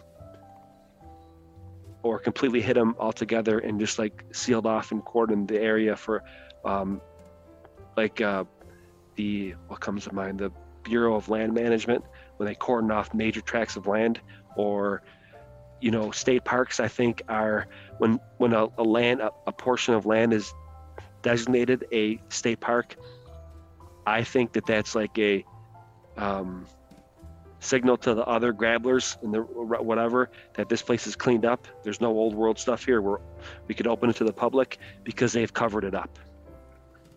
Enough so that they it can look like you know um, natural landscape or whatever, or if they mined it, it could just look like natural runoff, stuff like that, like my my Grand Canyon video. Everything is pretty much all spoken for and accounted for in the realm, as far as that we know, as far as the Terra, and they either hide the old world or they cordon it off. Like there's a post that I put up about IG when you talk about the mud flood, and is was it one inundation of a of a mud flood? That sounds to be respectful here, but that sounds retarded, in my opinion. Like you said, it would devastate everything. Mud is heavy, and it would just it would bulldoze everything, Yeah. unless it came up from the uh, the ground. But um, the post that I said, I, they fade in the land. They fade the terra in, so it looks natural Like a slope, Uh, like a hill, yeah. like a slope, like a hill. Yeah. So I made the the. I'm like barbers. What what do barbers and robber barons have in common? Uh, uh, barbers fade your hair, and robber barons fade the terra. yeah. You know, and where they fade it, some places they may not have faded it all the way, and it could look like mud flood or whatever. Meanwhile, it's just literally sediment over a, a way longer period of time. And a lot of these buildings, I think, were buried. What looks like melt or I'm not taking away from the idea that melts, although I don't. It's really hard for me to think that everything melted. Circuit board stuff, like Jon Levi says, um, it's kind of out there. To me, it look. I guess certainly, of course, that could happen. God can do everything and, and reset anything. Melted buildings, though, honestly, Sean, to me, it looks more like they were buried for a lot longer period of time, and it's just receding. It's uh, it's being uncovered now from sedimentation and, and um, runoff. Stuff's buried, runoff happens, and then these things, that these structures that some say look melted, to me, look like they may have been buried for a long period of time. And then the earth is just receding away from it you know just like sediment or um, erosion happens. That's another facet that i've been trying to you know scream with my blowhorn for my small ass channel. But it'll eventually get out there. Like everyone says melted oh look at this melted uh, jon levi i respect him. God bless him. Everything is melted look at this melted building. I'm like, yo, Jon, what what if it was buried for a long period of time and it's just like being eroded now? Yeah. Do you think about that? So just putting it out there. Yeah. Well, then, what if it was melted, but by water weapons? By water. Yeah, or that. So water there are cannons, like in. Great point. What I was going to ask you about, like, like what's the deal with the bombards and the water cannons and the water mining and all that. Yeah, I should have mentioned that. Thank you for bringing it up because that's another and i really strongly urge your listeners and everyone listening to look into this. What some people are calling melted buildings is literally 100% for sure attributed to hydro water mining where they would take a huge cannon right? That's what you're getting at here. Yeah. cannon. Yeah. uh, they're called um, a hydraulic monitor and it's a high pressure cannon where you don't necessarily even need a pump to create the pressure. You can just drop water from a reservoir up higher. And it creates such a pressure out of a nozzle that it literally can erode a cliff face. And I think, yes, a lot of it is that. A lot of it. Um, I'm not saying that that created the Grand Canyon, but it scoured the Grand Canyon, I think. Yeah. And maybe they did have mining stuff way, way back. That's another tenet of what goes on with this alternative history research. Uh, I'm not sure about the huge, massive excavating machines, but who knows?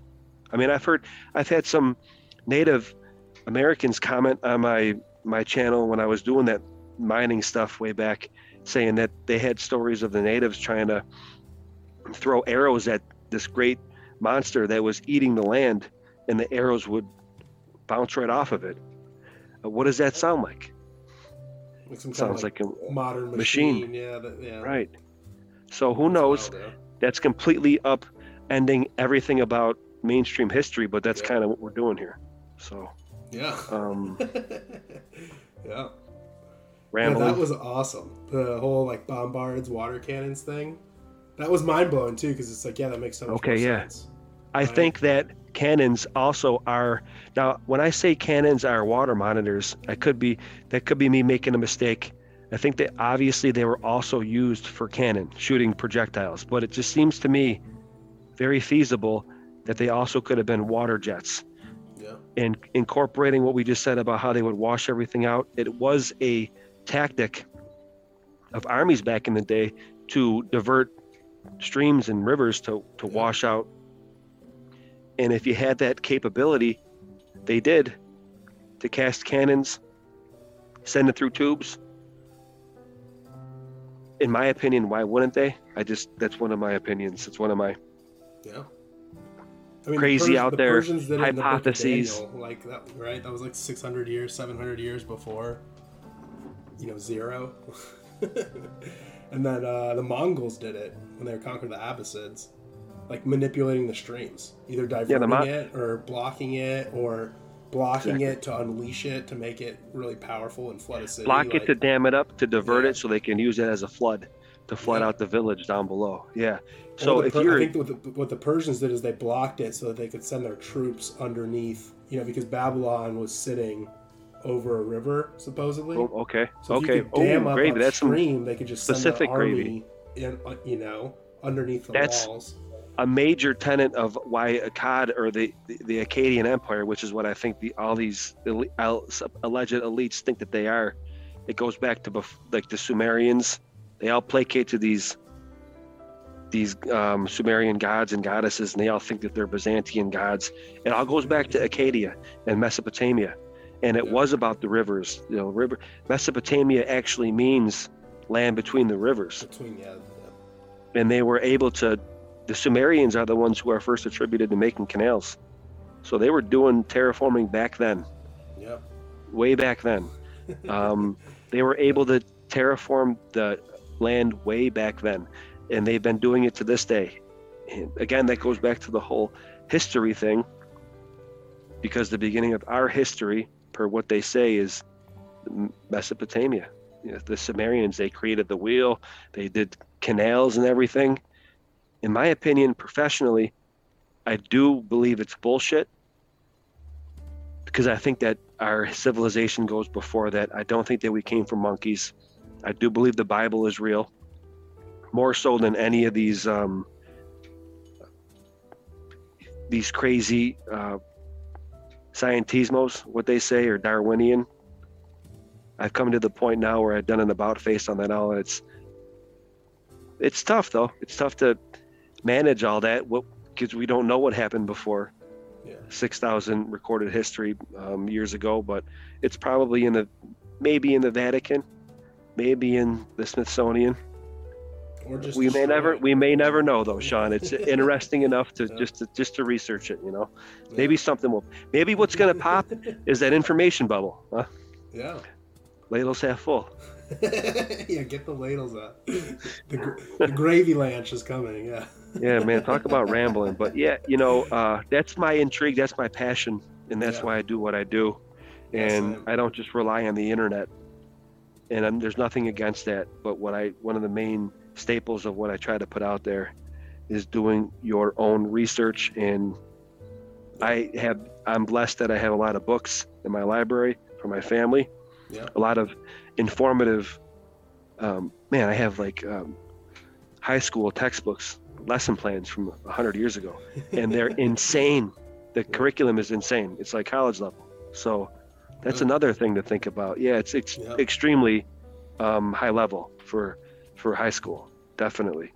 And it's from my great grandparents, and I have a, you know, I like to use my books, man. So Yeah. Yeah. That's if nothing else, for your viewers and people listening, man, get out in your family's attics and your uh, basements and your garages. Try to find those old books because there's a lot of censorship going on right now on the internet, Yeah. and they, they can't censor the texts that you have in your possession. Yeah. So that's one of the main um, highlights that I try to showcase in what I present is using those old books yeah. not just using and being relegated to the internet. Yeah, I've always kind of like collected my books. Like whenever I was in college, like I kept my books instead of reselling them back. You know, I've always just been like kind of conscious about keeping books and not investing in like having a Kindle, everything be digital. But now I'm like really, and you helped inspire me too. You and um, um, I'm blanking on who else was making a good point about this. Jon Levi's made a good point about it. Um, Wrangler, Wrangler Stars made points about this before, and someone else did too, in the like Tartaria-ish community of that. Oh, um, Howdy, Howdy Mikulski said was the one. said. Howdy, legend. Um, yeah, shout out to Howdy. Um, about the importance of that. We really need to be investing in hard copies of stuff. We really need to be getting like useful books on hard copy because they are. We're just seeing the start of the digital book burning, the digital censorship, and anything that's useful and meaningful and dangerous to Satan, dangerous to the enemy, is going to be burned. It is going to be book burned. Like, give it enough time, give it the right excuse, the right narrative. You know, it will surely be become harder to to get your hands on, or it'll be mistranslated. It'll be deliberately diluted. It'll be like deliberately rewritten to not give you the, the real gravy. a good example of that, a good real world example of that right now, is how they're calling Kiev Kyiv right now, and they Yeah, literally yeah. changed the, the, spelling of it. Vox Rewriting nailed that. Yeah. That's how. that- That's that a good saw- example of how they're rewriting. Re, that's literally rewriting history, dude. Yeah. Um, Yeah, right, Right now. our eyes. Yeah, we're all Yep. going along with it. Take note. the thing that opened my eyes was really I did a whole stream about China and Christianity in China, and it, so it really opened my eyes because you know the Chinese government. You can watch my whole stream, you out, you or anyone out there, but you know the whole conflict is Christianity's rising in, in China like at an unbelievable rate right now. And no matter what the secular Good. worldly government tries to do to suppress it, it only it's almost like they keep trying to throw gasoline on the fire to put it out, you know.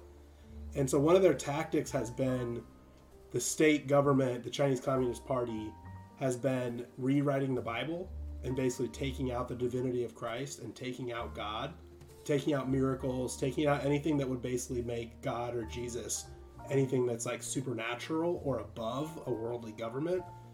But people know, like these Christians know that that's happening. They're not ignorant of it. So they get their hands on these Bibles and they almost read it with discernment on purpose because they're like, this isn't the real Bible. So they try to read between the lines. They try to like kind of, you know, see what it was that has been censored or taken out or like rewritten and misconstrued. Um, and then also just the reaction of like people who smuggle in real Bibles or people who actually like translate the real Bible, the authentic full version of the actual Bible, like how valuable it is. These people cry. they get their hands on a real Bible that hasn't been altered by man and they're like crying and they don't stop it. reading it. They like literally wake up and they just read it all day every day. They memorize it. And just seeing that like inspired me not only to like take care of my Bible more and be more, you know, get inspired to get more into the Word and really start to like memorize it and learn it. Um, but also just books. And you do this too, right? It's like you're collecting books because that they're not going to stop at the Bible. Yeah, that's like their primary objective is that let's get the, our hands on the Bible, let's rewrite it, let's change it, the meaning of it, everything about it, but also everything else of use, everything else that has good, true, and beautiful in and of it. You know, if they can get their hands on it and rewrite it or misconstrue it, they're going to. So we should actually be getting our hands on that stuff before that happens and having our own copies of it, backup copies of it, like physical copies that, like you said, they can't take away from you. I mean, I guess there would be way they could raid your home and physically remove it, but it's not as easy as like, yeah, oh man, that's beautiful. Big boy. Yeah, the big boy. That's a that makes me think though, Sean. You're right. Um, get the copies of it. Yeah, But when they're rewriting the Bible over there, that's like it's almost like I hate to say this word, but kind of scary. Like, because it's like how long has that been taking place when you consider how civilization has been moved around and yeah, going on for a very long time. So, you know, man, how how many times has that happened? So, with that, and that's where I think that our faith comes in, man, because I think a lot of people that aren't of the faith that aren't Christians think that the ideas that we get are just flippant and crazy, but we know that a lot of our ideas literally come from God, and He actually it's more of a gnostic view of it but you have more of a direct communication with the lord. And when we speak of the aether and maybe the akashic record man posit the idea that all the written bibles were just destroyed or whatever by a horrible government. Now that might be a horrible thing to think about but I think the truth is baked in, and no matter what, like you just said, we will always be able to know it and see it, and it will always be, it will always come to us, no matter what, and um, it might be a while, and I don't necessarily know if I'm getting off on a tangent with this, but being that the logos is baked in, the whole idea that logos is baked in, I think that a lot of ideas that come to us with our faith um, come to a lot of other people. And it's because of our faith, because we have that love for God and we know that He is a creator. And I think that when I say the faith affords the sixth sense, I mean that. I literally think that people are of faith have that almost omniscient, not to be all God, but we can know the word, even if we don't have the Bible. Now, I know that I base everything off of that, and I base myself as uh, a Christian by Christ. I think that there is a fail-safe, you know, baked in logos of God that just in case some tyrannical scumbag gets control of everything and burns everything, we'll still know God and we'll still know the Word because of our faith inherent. You know, that's again, that's being an ultimate optimist because if what everything was burned, the possibility that that could happen, there's, of, we're still of God, we're still of the firmament. It will still be known, and we will still be able to access it by our faith through Him. Yeah. Others who don't have the faith think that that's crazy, but they can go ahead and keep on thinking that and living in Babylon because I'm cool yeah. with knowing what I know, and um, I'll, I'll I'll take that to my grave. No matter what they do to try to cover it up, we'll always be able to access the logos because we know what that's what's true. That's the only truth, effectively, that overarches everything. Yeah. Quite literally, too. Yeah, you know? yeah, literally. the logos. Firmament, yeah. The yeah. word, yeah. yeah, that's. I mean, that's yeah, that's so important. Like Abraham didn't have the Bible, right? He had faith in his heart, and God spoke to him in a way that like he needed to be spoken to. So if we don't have the Bible for one reason or another, like that's gonna happen.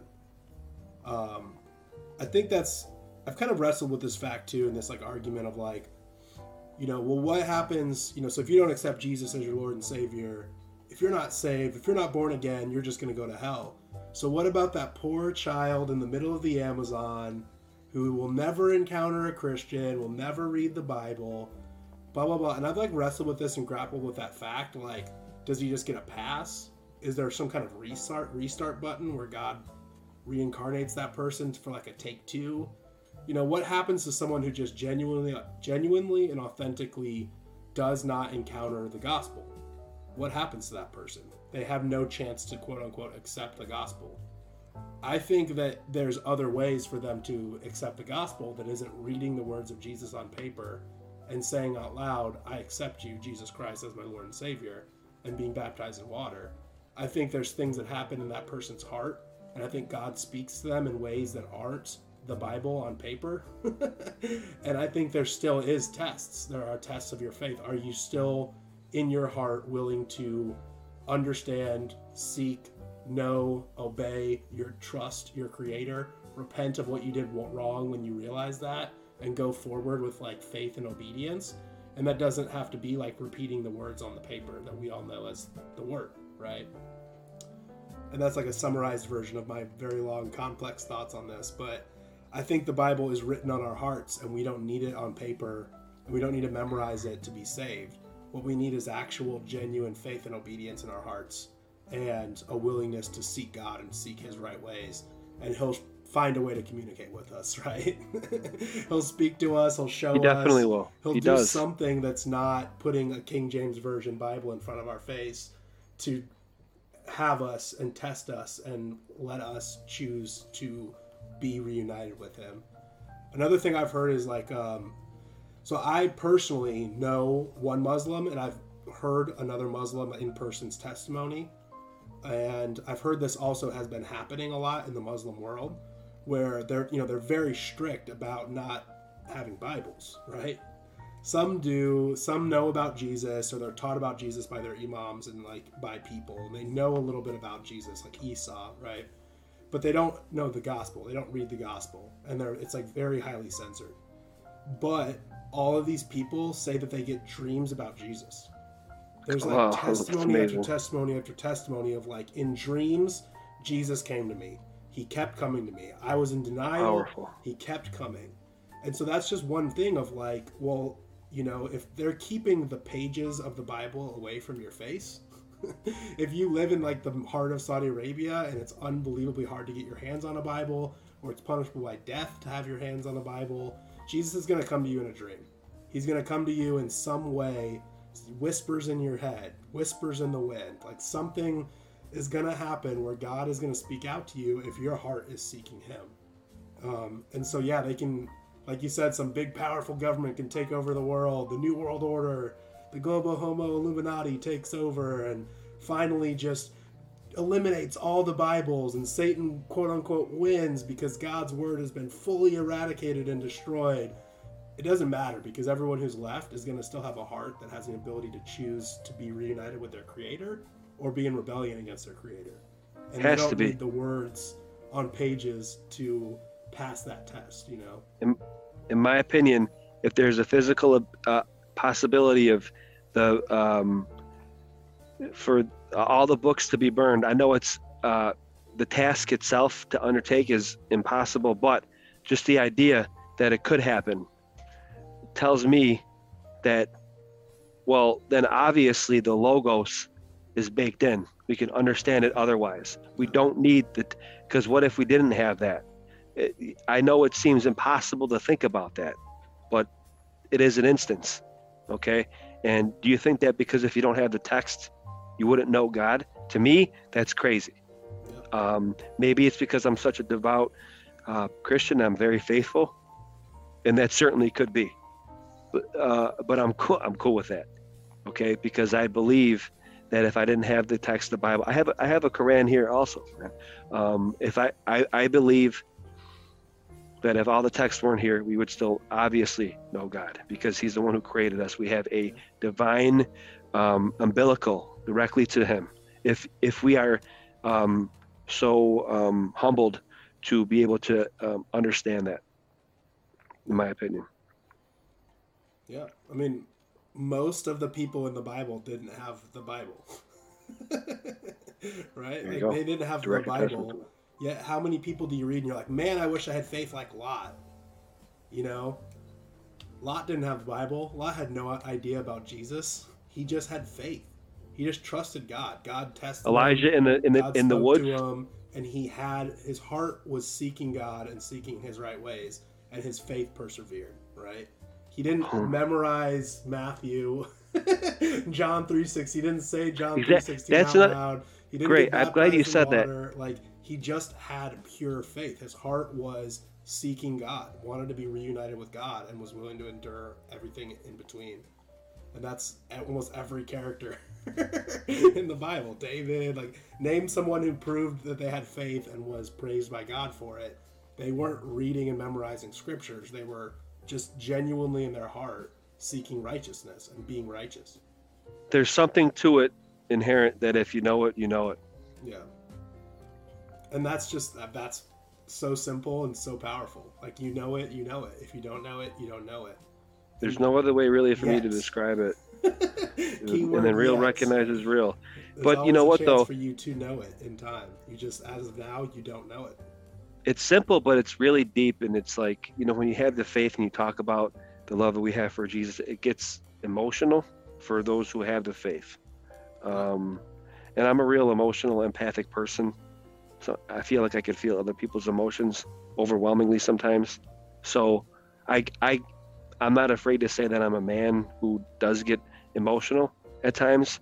I, I'm definitely, uh, I have my masculine masculinity, obviously, um, but I'm not ashamed to say that, especially when I talk about Jesus. Now, there's a funny thing in um, Muslim to make a parallel here, and I may have said this before, but what they there's a there's a thing in uh, there's an adage in the Muslim world where they say you can say what you want about Allah, God, just watch what you say about um, Muhammad, their savior. Now I can understand that and I empathize with that big time because I feel like that with with Jesus. Because God can handle anything. God's God, right? Say what you want about him. Uh, just don't be an a-hole or whatever. But watch your tongue if you're talking about Jesus. And I don't say that because I'm going to be a tough guy. I want to fight you, but I will take reservations with that, and I'll call you out. And if you want to mock Jesus or whatever, you know, even God. But I understand that that phrase in in their culture about say what you want about God, watch what you say about because I feel like that. You know, God will get over anything, obviously. Mock him if you want, watch your karma, okay? Yeah. Pump the brakes when you're talking about my king. Be easy with the flippant mock of Jesus Christ because there is a certain reverence to that man. And I look at him like he's my brother, my father. Um, I, again, I try to be like him. I, I, I talk to him, and it's it, it's extremely emotional for me when I think about him. You know, I would have been one of those dudes the night before. I think about this often because one of my favorite pictures I have above me when I work is when he's in the garden talking to his dad about what he's going to experience the next day. And how scared could he have been? Terrified. And he's talking to his dad, he's getting that confidence. And with the disciples, whatever, I tell my friends or whatever when we're talking about faith, and I, I play football, I'm competitive. I would have been one of his homies to be like, dude, Jesus, let's get out of here. These guys want to kill you. Yeah. I'll block you a path. I got you. Let's go. And of course, he would have been like, you know, sit down, son. Let me explain something to you. But I have that, I have that um, tenacity of love for him, so much so that I know I would have been that. Um, ignorant in uh, my ambition, though I may have been, that's that would have been me. Like, yo, let's get out of here. They're they want to they want to take they want to dispatch you. Why, why don't you want to leave? You know, and in my in my ignorance, obviously, Jesus would have let me understand he had to go through that. But I think about that, man. I think about that in a lot of things that I do, and I'm appreciative and I'm very humble and grateful that I that I have that and I have that you know I guess say Jiminy Cricket, but it ain't Jiminy Cricket. It's Jesus on my shoulder. So, um, yeah, that's I, I in a, a very very hundred thousand foot view. As a Christian, what do we do? We base what we do off of Jesus Christ. And that's what I try to aim for every single day. And I'm glad that I could fellowship with legends like you and uh, get ideas and insight. So Absolutely. this is this was gravy. yeah, absolutely. Gravy season with logos. Love that. That's awesome. Um, Yeah, man. before we wrap up, um, I wanted to ask you: are we, Do you think we're living in the best of times or the worst of times? you said the pendulum is pretty dark and everything's dark right now, but are these the best of times or the worst of times for us to be? Well, me being me being optimistic, I'm going to say the best of times because I do think that we are um, in a time period where we're seeing a lot of um, turbulent stuff with the the zeitgeist and what's going on personally, uh, occupationally, faithfully, and a lot of people can give up and stuff. And I pray for those people, and I don't want you to see humans give up, but it's for a reason and again it's i think it is the pendulum swinging back towards the light. And it might not be tomorrow. It might not be in a year two years but i believe that it will be another time of great positive things happening uh, communities coming together. I think that this cabal or whatever is really on its way out. Again that's not going to say it's not going to be doom and gloom for a little or um, pretty tough for a little bit, but I do think that it's a positive outlook, you know, a, a positive ending for it, in our lifetime. So, pendulum back to the light, and we for our um, time frame that we're in, our now, I'd say it's the best of times. Yeah. Yeah. And I will always say that, I guess, because again, I'm hyper positive and probably to a fault, man. But it is what it is. I shoot for the fucking shoot. It's part of my language. I shoot for the stars in a positive manner, and if I don't reach it, at least I at least I was um, had a good outlook on it. No, yeah, not at all. I think if there's one thing God does not want us to be, it's negative. like I don't think He wants us to be depressed and anxious and depressed and worried. I'll tell you, Sean, that's one like we're thing- told over and over again not to do that. Have hope, have faith, trust in what's to come. You know, be optimistic. Like you you could say that's foolish or silly, but I, I mean, God tells us to do that, so I'm gonna trust Him. You exude that, Sean, and your the way that you uh, carry yourself and your demeanor and your charisma. It shows, and it's infectious, and that's why. Yeah. You could tell that you know, um, no matter what's going on or whatever, uh, you still f- seem like you're having a good time in crushing. So um, that's definitely apparent, and it's it's infectious and it spreads. So again, that positivity, and I would rather be positive than negative. You got some people that would find a twenty dollar bill on the ground and complain that it wasn't a fifty. You know, just just to complain. I don't understand those people, but I know they're out there. So if you do come across them, just say, "Have a great day." Yeah. That's it. You know, just be positive, and um, you know, positivity begets positivity. And Yeah. the reciprocal is also true, but I don't. That's not what I placate to. I placate to uh, what's good, what's true, what's beautiful, what's of Most High, and it's nature. It's outside your door every day. You just got to find it. Absolutely. Yeah, I had this. Um, so yeah, it's funny you say that because if you would have met me four years ago, you'd have thought the opposite. You know, I was the opposite of who I am now today. So lost.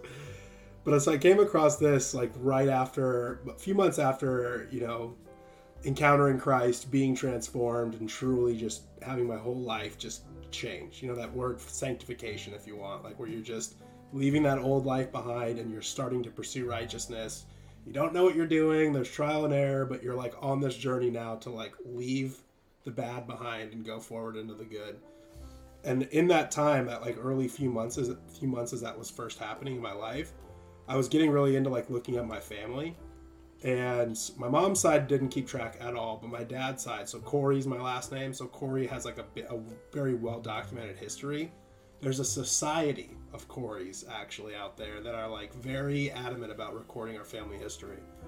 And so the Corey like motto or words, I don't know the right phrasing, but like the phrase, so the family crest, the family like words are faith, loyalty, hope.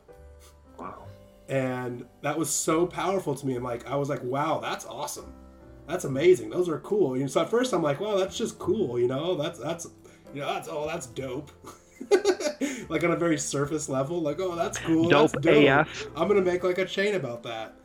But then it really started to like sink in, like how powerful and how meaningful that is. The order that they're arranged, how deep every one of those concepts can go, and how important it is to like have those be pillars in your life. Faith first and foremost, loyalty to everyone and everyone around you, and then having hope. You know, hope kind of brings it all together at the end because having hope makes you makes your faith and makes your makes you want to be loyal. And the reason I'm bringing all this up and explaining this is me in the past before Christ, zero faith, zero loyalty, zero hope, you know? And it was just so perfect that I uncovered and found that. And now I've like really based my life off of just really at all times. Like every day when I wake up, it's let's pursue, let's strengthen, let's make sure I'm like keeping the faith, being loyal to everyone around me in whatever way I possibly can, and having hope. And yeah, there's troubles. Yeah, there's struggles. Yeah, there's like times in my life where I slip up or I make a mess up or I'm missing something that is kind of crucial or whatever. Maybe I'm trying to be loyal, but I fail. Maybe I'm trying to be loyal to one person and then that makes me by default fail and be unloyal to another person. But as long as you're just truly trying to seek out those three principles, I've found that like your life just becomes amazing, even through the struggles. And the more I just see those three words echoed throughout the Bible, you know, in one way or another, like almost every time you're finding some kind of meaningful or impactful like message that God is calling to you, it usually is involving one of those three things. Um, so I'm like very thankful and proud that my family, somewhere along the line, had that insight, that gravy ladled to them back in like the 1400s or whatever, and put That's that awesome. there for the rest of his family line to encounter and be inspired by. And most people in my family line, I think, just don't even give it a second thought. They've forgotten about it entirely. You know, I think a lot of people in our wo- world and our culture just kind of throw away our like ancestors' struggles and history and achievements, which is kind of sad. But at the end of the day, there's so much gravy there. There's so much insight there, and they are what brought us here, and we are here in this time in this place for a reason, and it's thanks Exactly. to them. um, and there's just so much good that comes out of that. Um, yeah, I could keep It makes me think. But yeah, No, that is- makes me think. so crucial to me in so many ways, and like that's why is that. Yeah, it brought you to where you are now. Yeah. and that makes me think of there's an old adage a faithful or in um, religion or whatever you want to say that you, you, i'm sure obviously you've heard it god works in mysterious ways but as i have um, came back to my faith i i kind of think that that's kind of an inversion and i'll explain that by saying for what you just described it's not mysterious if you're of the faith. So w- w- when you have the, your faith, you know that it's God working in very matter of fact ways, actually, because you can Yeah. see His you can see His hand. So I would say that it's only mysterious if you don't have your faith. You know, so um, to say God works in mysterious ways is a little bit of a misnomer, because when we do have our faith, we know that He's working in very mysterious ways or very matter of fact ways, as opposed to mysterious. Uh, the synchronicities uh, to me are just affirmations especially if they come in conjunction with something i'm researching or a friend and we you have a synchronicity. I've come to the understanding now that that's an affirmation from god of faith and i don't even think that now. I know it. It's just how i operate. So it's not Yeah. that god works in mysterious ways he works in very matter of fact ways yeah, especially if you have your faith and you could see it. You see his hand operating through everything. The, the logos baked in. That Yeah. sixth sense, that faith is affords the sixth sense, so we could see his work, you know, and appreciate it even more. The, the good, the true, and the beautiful, and the faith and the loyalty, like you said, that's awesome. And the family crest too, man. That's family gravy. You know, I'm all about that, the history Yeah. and everything. That that hits home for sure. That's what I think about. Yeah, it's not mysterious if you are, if you have your, if you're faithful. It's ma- it's matter of fact. It's, it's the logos of God working very matter of factly in His in His realm Yeah. that we're that we're humbled to be a part of. You know, every day I say I'm I'm thankful, I'm grateful for what He's given us. You know, I say it to my daughter. I say my Catholic prayers. I do, and I tell my daughter. I say my prayers to myself, but you know, we give thanks when we eat and everything, and yeah. I say our Father, and I tell my daughter I'll, I'll explain every single line and phrase when you um, are old enough to understand, and I'll explain it to you what everyone means, every single one means. and I'll bless us, O Lord, for these thy gifts which we are about to receive. Also, our Father. Um, she'll know that, even though that's a, a little bit of a conflict for me. I was raised Catholic, but I'm, again, I'm more. I believe I'm Christian. I follow the Bible, and Christ. But yeah, I do say my Catholic prayers. So what are you gonna do? It's how I was raised. It's what I remember. And when I say it, I mean it. That's another thing, man. Uh, for people who are in in the faith or maybe just coming to the faith, when you pray, don't just say it. You mean it and believe it, because He hears you. I don't know how else to describe that. When you pray, don't just go through the motions. I know you've heard it from your teachers, your coaches, and all that. But when you pray to Most High and you take the time to endeavor to give thanks to Him,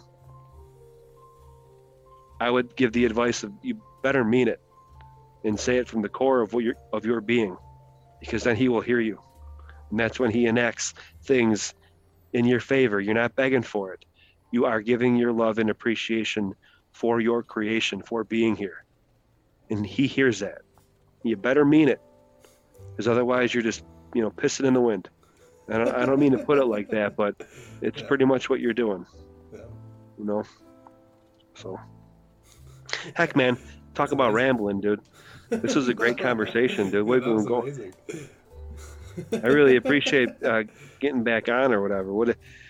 Not that I'm cutting it or, cur- or curtailing here, but no, uh, yeah. Yeah. Any uh, before we kind of like start to wrap up, um, do you have any questions for me?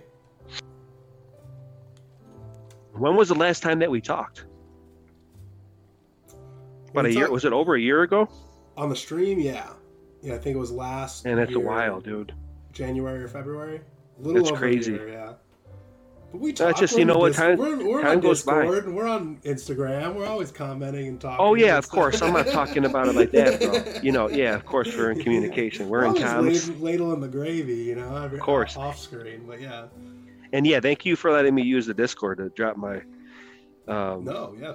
my, no, my thank shows. you for I really the appreciate that. Discord. Yeah. Anyone out there can as well. Yeah. It's in the No, man, dude, I, I think we hit everything, Sean. I mean, um, thanks again for having me on, man. I really appreciate and um, look up to what you do, doing your thing out there. And you know, I'm I'm, I'm centered here, four blocks away from where I grew up, man, my whole life. So I, I couldn't imagine striking out on my own, dude. I, I I'm telling you that from the, the the bottom of my heart, man. I really commend what you did, and just keep doing what you're doing because, man, anytime I check in with you or watch your shit, dude, you always seem like you're in a good mood, upbeat, jovial, and uh, that goes a long way, Sean. Just keep doing that, man. And, and people that people see that, it rubs off on people.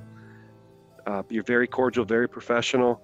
Just you could tell you're a good dude, and I really appreciate that a lot. Thanks. Yeah, I appreciate that. Definitely. Yeah. And um, can you shout out your stuff? Give any plugs or any shout outs you want? Oh, plug my stuff. Yeah, for sure. Yeah. Uh, they, so um, We got to make sure that What I people do- can find your stream where you're also yeah, man, appreciate it. being amazing, Throwing a helping plug? people and illuminating people and inspiring people as well. Thank you. Uh, so yeah, I do research history here in Buffalo, New York. Uh, I look back at uh, the history of, of my city because it was, uh, like I talked about with Sean, it was burned by the British in 1812, and I think that might have been a, a reset as we look into it in our alternative history. But that said, I go out and I get in the field and I go check out old buildings here in Buffalo, old infrastructure, old uh, foundations, and I track it against the books that I have, stuff that I can find on the internet, and I present it on my YouTube channel, uh, Bushwhacking History in Buffalo. So it's just a different take on what we're told as history uh, from my perspective and how I get out you know, in the field, as I say, and get boots on the ground and walk on what I'm researching pretty much. So I just not relegated to pictures off the internet.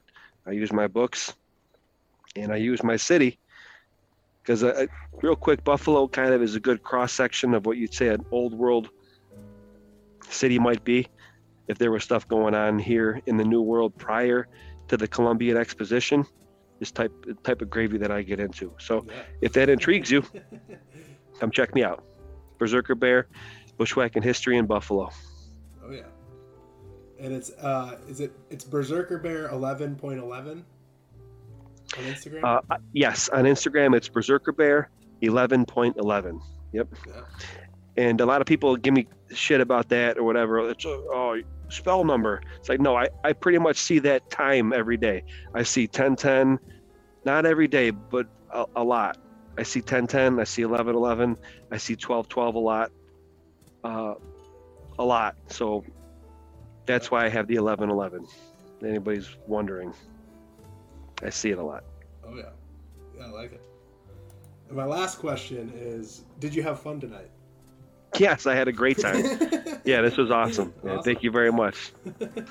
Of course I did. Uh, ladle in ladle in gravy and um, seasoned with logos, with the bear, uh, with uh, someone I could fellowship with and uh, talk the Bible and Jesus and faith. I had a great time. Thanks again.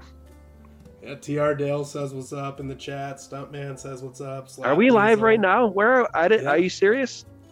Oh, Bears, what's up, everybody? I have no idea. I thought you were going to record this and send it out or whatever. So Oh yeah. even better. All right, that's cool. What's Yeah. up, Bears? How you doing? I love you all. God bless you all. Thank you for all the love and support. Awesome. It, it means a lot. Yeah, and shout out and, and support Sean because the dude's a crusher through and through across the board. Thank you. Yeah, man. that. You are watching or listening to the Jonathan Corey live stream.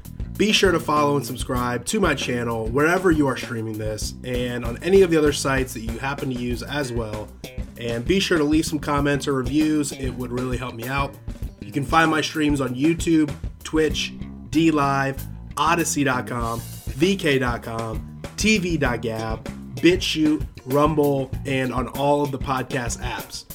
You can read my blogs at jonathancorey.blogspot.com. My main links are at linktree slash Jonathan and you can find the rest of my links, my older secret content, and my guest appearances on other podcasts or streams at jonathancorey.com.